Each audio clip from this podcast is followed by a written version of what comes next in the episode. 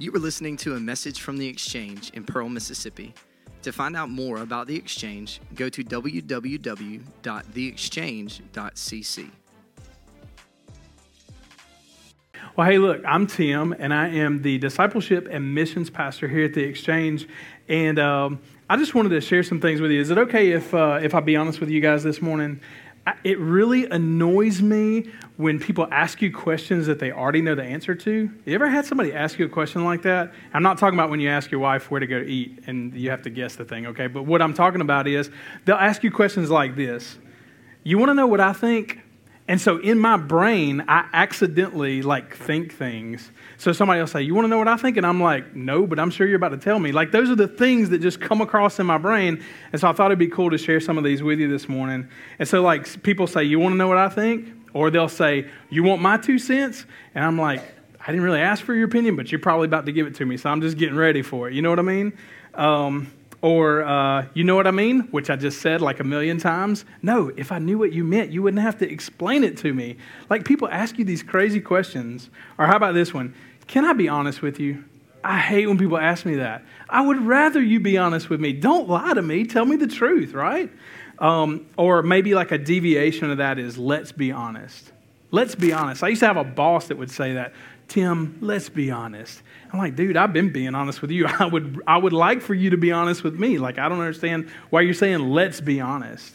But that's kind of where I want to land today. I, I That's why I've, today the talk is just going to be called Let's Be Honest, and because I really want us to be honest with each other today. Um, the thing about honesty is, is honesty is is just refreshing. You know what I mean? Like, like, do you ever have you ever had that friend that's just like brutally honest with you? You know what I'm talking about? Like no matter what you ask them, they're just going to tell you the truth, whether you like it or not. And that's just so refreshing to have that friend. This is what I mean. Like, like they may ask you a question like, do these, you, you may ask them a question like, do these jeans make me look fat? And they're like, yes, you need to take them off. You need to go back and change. Do they make you look fat? Let me count the waves. Like you need to go change your pants, right? Okay. Or maybe you're like, man, I'm in this situation. I don't really know what to do. Can, you know, what do you think I should do? And they're going to be honest with you. They're going to tell you, I wouldn't have gotten that situation in the first place. I mean, that kind of friend is a valuable friend to have. If you don't have an honest friend, you need to go find one because they're going to keep you straight. And it's just refreshing. There's value in honesty, right? Um, also, I, I just want to share with you, if we're talking about honesty, that I've decided a long time ago, it is just not a good idea for me to lie. I'm just being, I'm just being real with you. Like, it's not a good idea for me to lie. If you know me, I have a terrible memory, okay? I told the first uh, service, and I'll tell you, I rolled up on a lady this morning. I was like, hey, my name's Tim. And she's like, yeah, I know. I, I go to the Exchange. We've talked before. And I'm like, oh, yeah, she's actually in here right now. And I felt so bad. And I was like, oh, my gosh. But, I mean, like, that's that's just me. Like, my brain just doesn't work all the time. It's a miracle that I'm even telling you what I've memorized right now, even now. And so, anyway, not standing up here like an idiot. All right, but anyway, there's just value in honesty. And so I decided a long time ago it's not a good idea to lie because I can't remember what I told you in the first place. I might say, uh, yeah, we're not going to be able to make it because I'm sick, you know. And then you see me a couple of days later, you're like, how you feeling? How's the family? I'm like, man, we're great. Why? And you're like, oh, well, you know, a couple of days ago you were sick. I'm like, oh, that's right. That's right. I forgot. Man, I can't remember. So I just decided it's just not a good idea for me to lie. Plus, Jesus doesn't like it. So it kind of works out. Um, but anyway, Not only, not only is there value in honesty, but like it, honesty is just a good place to be. And so this morning, that's kind of where we, that's kind of where I want to be. Is just I, I just want us to be honest. I, I want to be honest with you guys, and I want y'all to be honest with me. But most of all, this morning, I, I just want you to be honest with yourself. So one of the first things, I'm actually going to talk about three things that I want us to be honest with this morning, honest about this morning. And uh, the first thing is salvation. I think we really need to be honest about salvation. And and at this point, you may say, ah, oh, this is another message about salvation, and you just you're tempted to check out. But let me encourage you, please don't check out, because there's a lot of truth that I want to introduce today, or that I want to remind you of, and I think it's really important. So don't check out, okay? But as we're being honest about salvation, uh, what I want you to know is is that. We we we really want to kind of look at what it means to be saved. And and I'll tell you the truth, like I really don't like using the word saved when I'm talking to people, and you may think I'm crazy, but the world has put such a spin on the word saved. And to be honest, us Christians really have confused people as to what it really means to be saved. I mean, so many people say so many different things. And so what I think is important is for us to just look at the word, look at the Bible, and see what it says to be saved. And so I just want to look at this first scripture, Acts sixteen, thirty through thirty-one. It says, "He then brought them out and asked, 'Sirs, what must I do to be saved?' And they replied, 'Believe in the Lord Jesus, and you will be saved, you and your household.'" So that's pretty easy, right? I, I can get on board with that. All you got to do is believe, right? I mean, if it's that easy, then what's the big deal? But then we look over in James, in James two nineteen, and it says this, "You believe that there is one God. Good. Even the demons believe that, and they shudder." And so then I take a step back and I'm like, well, okay, well, hang on a second. Like, like he says that we should believe, but then it says the demons should believe, or they do believe, and they're scared. And why are they scared? Because they know what's coming in the end for them in judgment. And so I want us to consider this morning, it is what we believe about Jesus that brings about salvation. It's what we believe about Jesus that brings about salvation. See, there's a lot of people that call Jesus Savior based on the fact that he met a physical need for them, that there was a physical benefit. This is what I mean. Um, think about a guy who's got terminal cancer, and he's he's really struggling with it, and so he prays to a God that he doesn't know, and he says, "God, if you will save me from this cancer, I'll live for you. I'll, I'll, I'll do whatever you want me to do. God, just save me from this cancer." One of two things is going to happen. Number one, he's going to get healed from the cancer, and he's going to go around telling everybody how God saved his life and how, he, how they, uh, God saved him from this cancer. And he's going to be a really good testimony to people. Or the cancer is going to get worse and worse and worse. And then when he's laid on his deathbed, he's going to hate God for not saving him from that cancer. Or think about it like this. Like maybe there's a mom whose child has gone wayward. Like they're in the world and they're doing all the things of the world, like drugs and alcohol and all of the things that the world has to offer. And she prays to a God that she doesn't know yet and doesn't have a relationship with and says, "Hey, if you want a relationship with me, you save my son. We're going to make a deal here. You save my son and I'll come and follow you. And I'll be hardcore following you." One of two things is going to happen, right? He's either going to straighten up his life, he's going to start living right and getting off of alcohol and drugs and be delivered from those things. And then she's going to start living her life and going and being a testimony to other people about how God saved her son. Or he's going to get deeper and deeper into the things of the world until tragedy finally strikes. And she's going to hate God because he didn't save her son. And so what I want you to consider this morning is that some people follow Jesus based on the fact that he met a physical need for them. And I'm going to tell you this morning, you cannot make a deal with God. You want to know why you can't make a deal with God? Because you can't hold up your end. It's true that God can deliver people, and it's true that God wants to answer prayers. But while God may deliver some from cancer or heal, heal somebody from cancer or deliver them from like drugs and alcohol, these are not reasons to believe. So I want you to write this down this morning if you're taking notes. I think this is super important.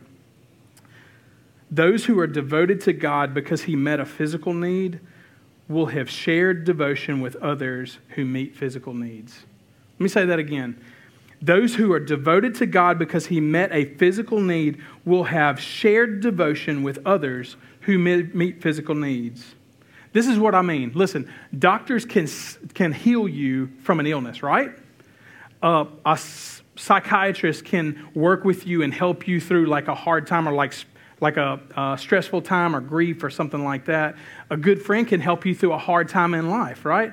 But you and I both know when one of those things fails, we look for another alternative, don't we? If a doctor gives you a report that you don't like, what do you do? Get a second opinion, don't you? Yeah. If a psychiatrist is not helping you through the, this thing that you're struggling with, whether it's anxiety or depression, and you're just not getting results, what do you do? You find another psychiatrist, right? Or, or maybe that friend, you're going through that hard season and that friend is not there for you. They're not returning calls and they're not answering texts. And if I've done that to you, I apologize. But when that good friend is not there for you, what do you do? You find another friend, right? And so this is something that's important that you may want to write down too. When there's belief because of physical benefit, there will also be unbelief in the lack of physical benefit. And say it one more time. When there's belief because of physical benefit, there will also be unbelief in the lack of physical benefit. I'm going to say this morning that I'm, I'm going to guess that there's some people in here who probably were saved because they didn't want to go to hell. Maybe that's you, maybe that's somebody you know, but can I just tell you, although that's a really great motivator for being saved, it's not the reason that we get saved. It's not. You see, Jesus did something that no one else on earth could do. He met a spiritual need for you that no one else could meet, that every single one of us have. And the next statements that I'm about to say should make the hair on your neck stand up and give you chill bumps. But he died for every one of your sins from the time you were born until the time you die. All of those sins. And can I just say, if you're like me, it's a lot. That's a lot of sins. And because he died for you, you will not have to pay the price in the end. You will not have to pay the price for your sin. You understand that? And then on top of that, like he paid the price for everybody's sin that is living right now. Every single person compounded. That's a whole lot of sin. Do you agree? And then think about the fact that from the beginning of time to the end of time, all of those people who have ever lived and will ever live, all of that sin was placed on Jesus at one time, and he paid that price in one moment for all of us. And that alone should be the reason that you're saved. And whether he ever answers another prayer for you, whether he ever heals you from another issue, or whether he ever blesses you with another thing, the fact that he died on the cross should be the only reason that you call him Savior. So that brings us to our first truth of the day. Salvation is not about what Jesus can do for you. It's about what he's already done for you. Listen, we don't call him Savior to get into heaven. And we don't call him Savior to have a better life. We call him Savior because he died and he paid for your sins. And if you call him Savior for any other reason, you need to be honest with yourself today, and you need to have the most important conversation with God that you've ever had. So the second thing we need to be honest about is lordship. So there are a lot of people out there who call Jesus Lord. Would you agree? And so whether they heard it from grandma or grandpa, or maybe they heard it from the pulpit a couple of times, or maybe they even use it in place of like a swear word, like Lord, you know, you ever, like I go in Walmart and I look at people, I'm like, Lord, like, how'd you come out of the house like that? Like, I don't even know. It's crazy. But a lot of people just use that word so flippantly. But the fact is, is that when you call Jesus Lord, you are saying, hey, I'm submitting to you. Like, like you are Lord. You take control of my life. The Bible mentions that we uh, we believe in Christ. When we believe in Christ, we declare him Lord. Um, how many of you guys ever played Mercy growing up? Did y'all ever play Mercy? All right, so if you if you played Mercy, throw up your hand real quick. Let me see. If you're online, throw up a little hand emoji. Let us know that you played Mercy so we know what kind of person you are.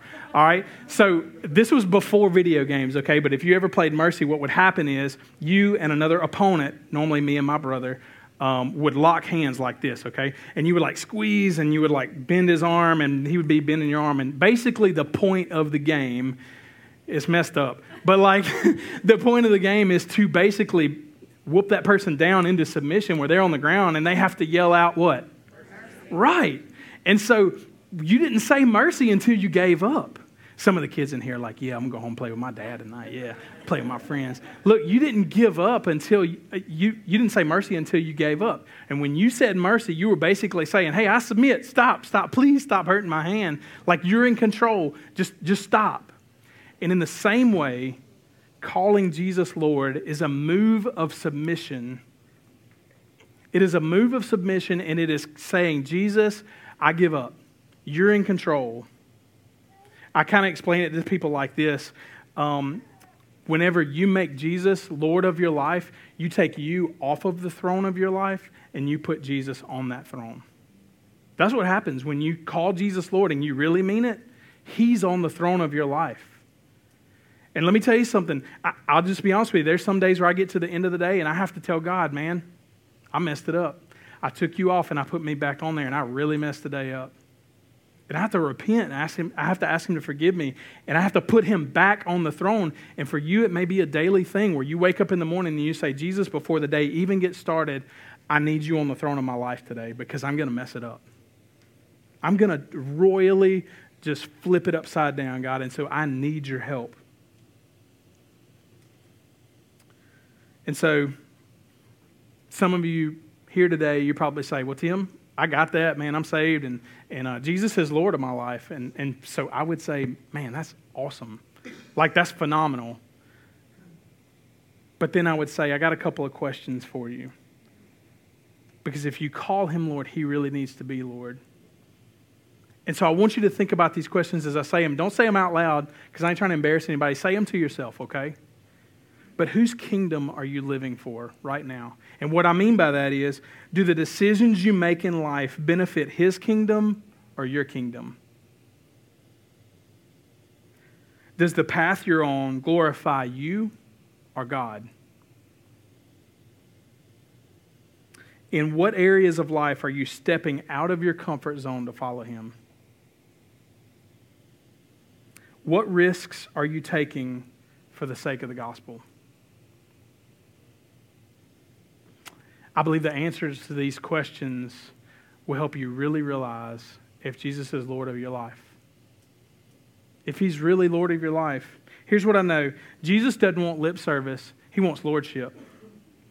He doesn't want to be called Lord of your life. He wants to be Lord of your life. So there's an example in Matthew that we're going to take a look at of calling Jesus Lord, but not actually making him Lord, okay? And it's in Matthew seven twenty-two through twenty-three. It says, many will say to me on that day, this is judgment day. This is when we're standing before God in the end. And it says, many will say on that day, Lord, Lord, did we not prophesy in your name?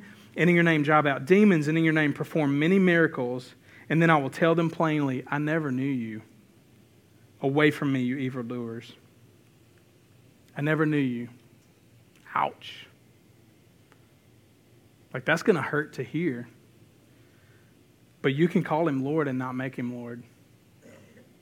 You can know his name and not have a relationship with him. So let me ask you, what would you do if God called you right now, if he spoke clearly to you to do something crazy, something like go overseas and be a missionary, or go to this town and start a church, or even like host a life group? Y'all know I had to throw that in there, right? But what if he called you to do something crazy right now, and you knew for sure it was him? Would you immediately try to just discredit it? Like, was that God? I mean, was that Taco Bell that I had last night? I mean, like, was that really him? Would you immediately say, yes, Lord? Or would you need two days to pray, or two weeks to pray, or two months to pray, or two years to pray about it? Do you need the clouds to open up and for God to just open up the heavens and send a, like a swarm of bees to spell out the, the sentence in front of your face, like God sends you a sign for you to do this? Is he Lord of your life, or is he isn't? Is he not? Maybe it's smaller than that. Maybe he just wants you to encourage that person at the gas station. Or maybe he wants you to just pay for the meal for the people across the restaurant for you. And maybe that means it's going to be uncomfortable. Maybe you, maybe you have to stand somewhere in a gas station talking to somebody when you really need to be on your way doing something else. Or maybe you don't like talking to people, and it's going to be uncomfortable. Or maybe you're going to have to order something a little cheaper on the menu so that you can help pay for somebody else's meal to show them the love of Christ. Or maybe it's simply just, he just wants you to pray. Maybe he just wants you to read the word. Maybe he just wants you to be part of spiritual community, or at least just make him a priority over the other things that are running your life. Because let's be honest, there are a lot of things that run our lives into the ground, and then at the end of the day we realize, man, we didn't have time for Jesus today. And maybe he just wants you to make him a priority today. So my question is, at what level would you say that you've submitted to God's will? Is it just the name you have for him? You see, when we truly understand what he did for us on the cross, when we truly understand the price that he paid, it just makes sense to submit to his will. It makes sense to live for him. That our wants and our wills are no longer a priority, but we search out his desires and his will, which brings us to our second truth of the day. Lord isn't just a name for Jesus, it's a place of authority for him over our life. Lord isn't just a name for Jesus. It's not. It's a place of authority for him over our life. A lot of people say his name without fully knowing the power that rests in his name or the submission that it takes to live for him. Today, if it's just the name you use for him, then you need to be really honest with yourself. And I think today you need to submit to his will and make him Lord of your life. The third thing we need to be honest about is God the Father. Um, a lot of people love to call God their Father. Um, Christians especially, they'll say, oh, you ever hear people pray and they'll say, oh, Father, or um, I've heard even heard some people pray Dad. And I'm okay with all of those things. Um, when people pray and they are, they're talking to God or they're talking about God, a lot of times they've had a really healthy family life. They had a really good dad, and he was always there for them, and he loved them. And so for those people, it's super easy to refer to God as Dad because they have a really good relationship with their dad. But then for some of us, um, that we didn't have a really good relationship with the dad. You know, maybe he wasn't there. Maybe he had a job where he was gone all the time, or maybe he was just absent. Maybe he ran out on your family, or maybe he was in prison, but you didn't ever see your dad. And so it's really hard for you to relate to God as a father. Or possibly the father was there, but he hurt your family, or he abused you, or he wronged your family. And so for you to say, God, my Father, doesn't make sense? And so I think it would be really cool for us to look at a couple of scriptures that help us to identify God as our Father. In Matthew six nine, Jesus is teaching the disciples how to pray, and he says, this, then, is how you should pray. God, our Father, hallowed be thy name. And this is really cool to me because as Jesus is talking to the disciples, he's not just referring to God as his Father because he's the Son of God, right? So, of course, he would say Father, but he said, this is how you should pray. And so he's saying, hey, you can call God Father. And then on top of that, he said, he said, our, right? He said, our Father in heaven. And he's saying, hey, we're a family. You call God Father, I call God Father. You're coming into the family. And I love this because it refers to a relationship between us and God. And Jesus is trying to help us to understand what a relationship with the God of the universe is like. And it's like having a really good dad. It even goes on to say in Romans that when you receive the Spirit, it brings about an adoption into spiritual family. And we can legitimately call God our Father. Look at Romans eight fifteen with me. The Spirit you received does not make you slaves so that you live in fear again. Rather, the Spirit you, spirit you received brought about your adoption to sonship.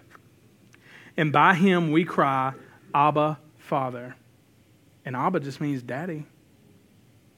And so what he's saying is, is look, when you receive the Spirit, man, you're adopted into the family. You can call me daddy. And for some of you guys that had a terrible relationship with your dad or didn't have a relationship with all, he's saying, I'm different and I can adopt you into my family and I will be your good daddy. I will be your good father. The Bible even says that he wants to give us good gifts. I'm down for that. Anybody want a good gift, right? I mean, like if he's giving out gifts, I'm ready to receive. In, in uh, Matthew seven nine through eleven, it says, which of you, if your son asks for bread, will you give him a stone? Or if he asks for a fish, will you give him a snake? If you then, though you are evil, know how to give good gifts to your children, how much more will your Father in heaven give good gifts to those who ask him? He's a good daddy. Like he wants to be our Father. He wants to adopt us into the family and he wants to give us good things. As a matter of fact, the Old Testament refers to God as our Father thirteen times. Jesus referred to God as his Father over one hundred fifty times. And Jesus also spoke of God as being our Father thirty times. That's a grand total of one hundred ninety-three times the Bible says that he's our Father. I don't know about you, but I think he wants to be our Father. He wants to be our Father. He wants to give us good gifts. And those who didn't have fathers or had bad fathers, he wants to adopt us into the family, into the spiritual family, and he wants to show us what it's like to have a good father.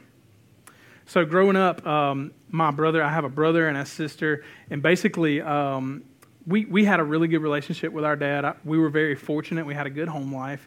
Um, and so I can remember when my dad would come home from work, uh, man, he would just be whooped down. He was a mechanic and he worked really hard. My mom also worked very hard to provide for our family. They both worked very hard. But he would come home from work and he would kick off his old work boots and he would lay back in that recliner and you could hear that mug squeak open all the way across the house. You know, like as soon as that thing laid back, you knew his dad was home and he would click on the T V. And really what he wanted to do was just rest for just a minute.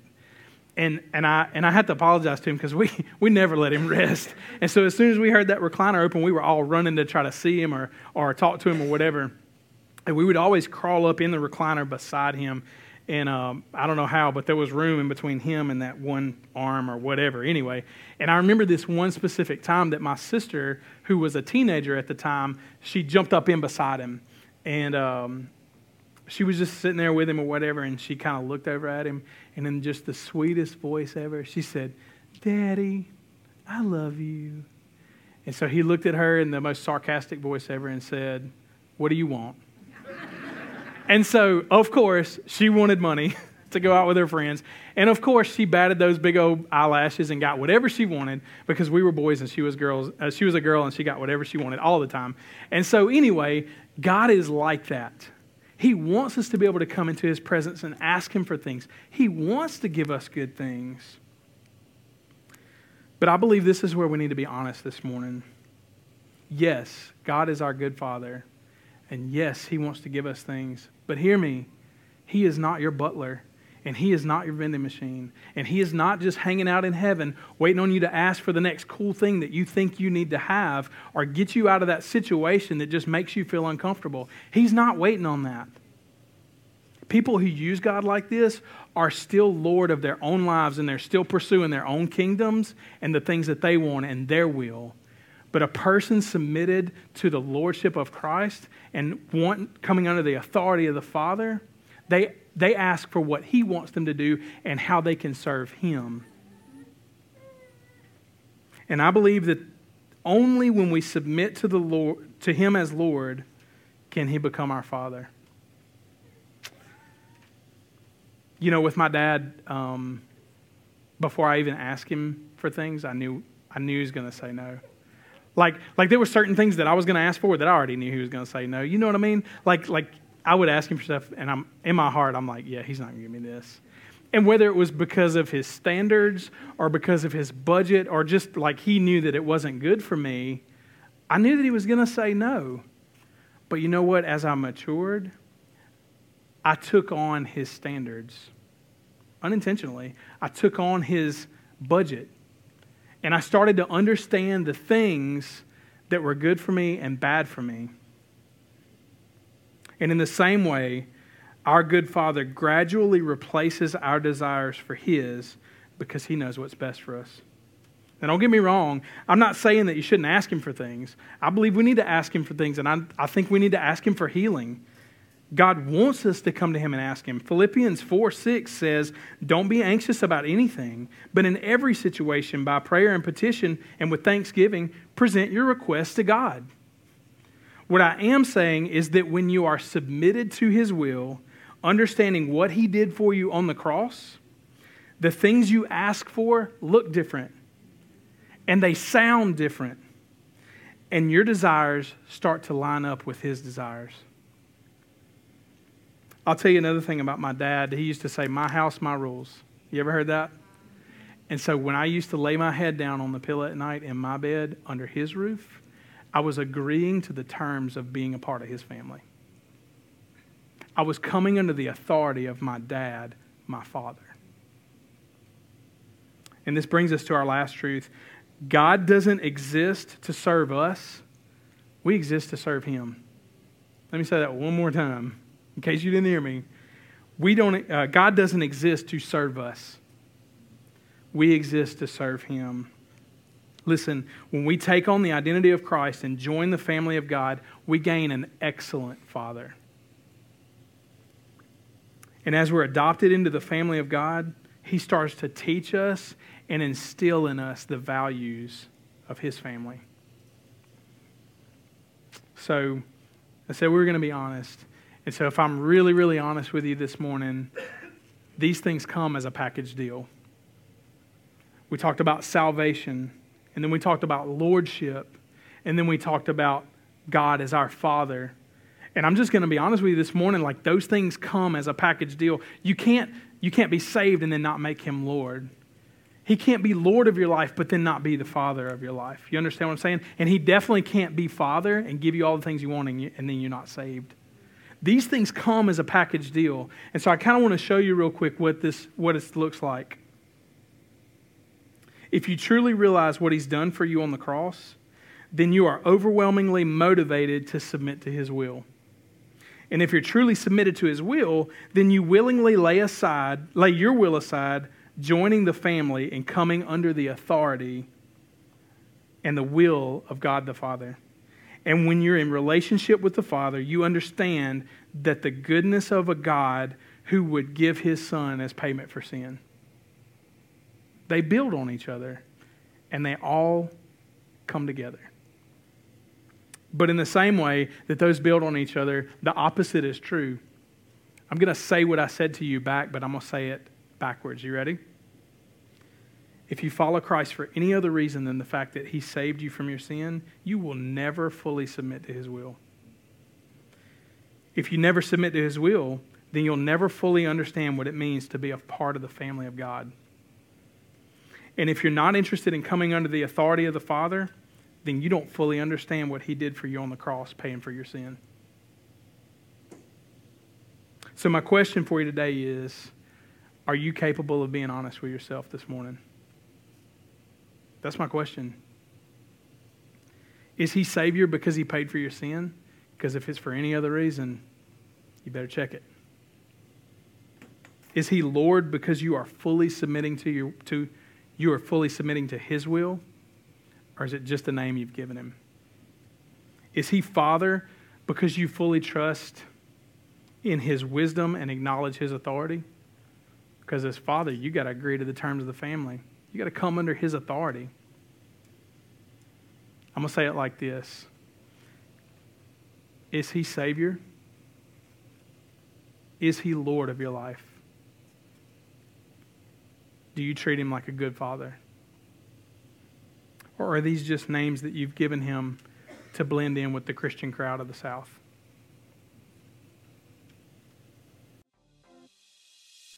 Thanks for listening to this message from The Exchange.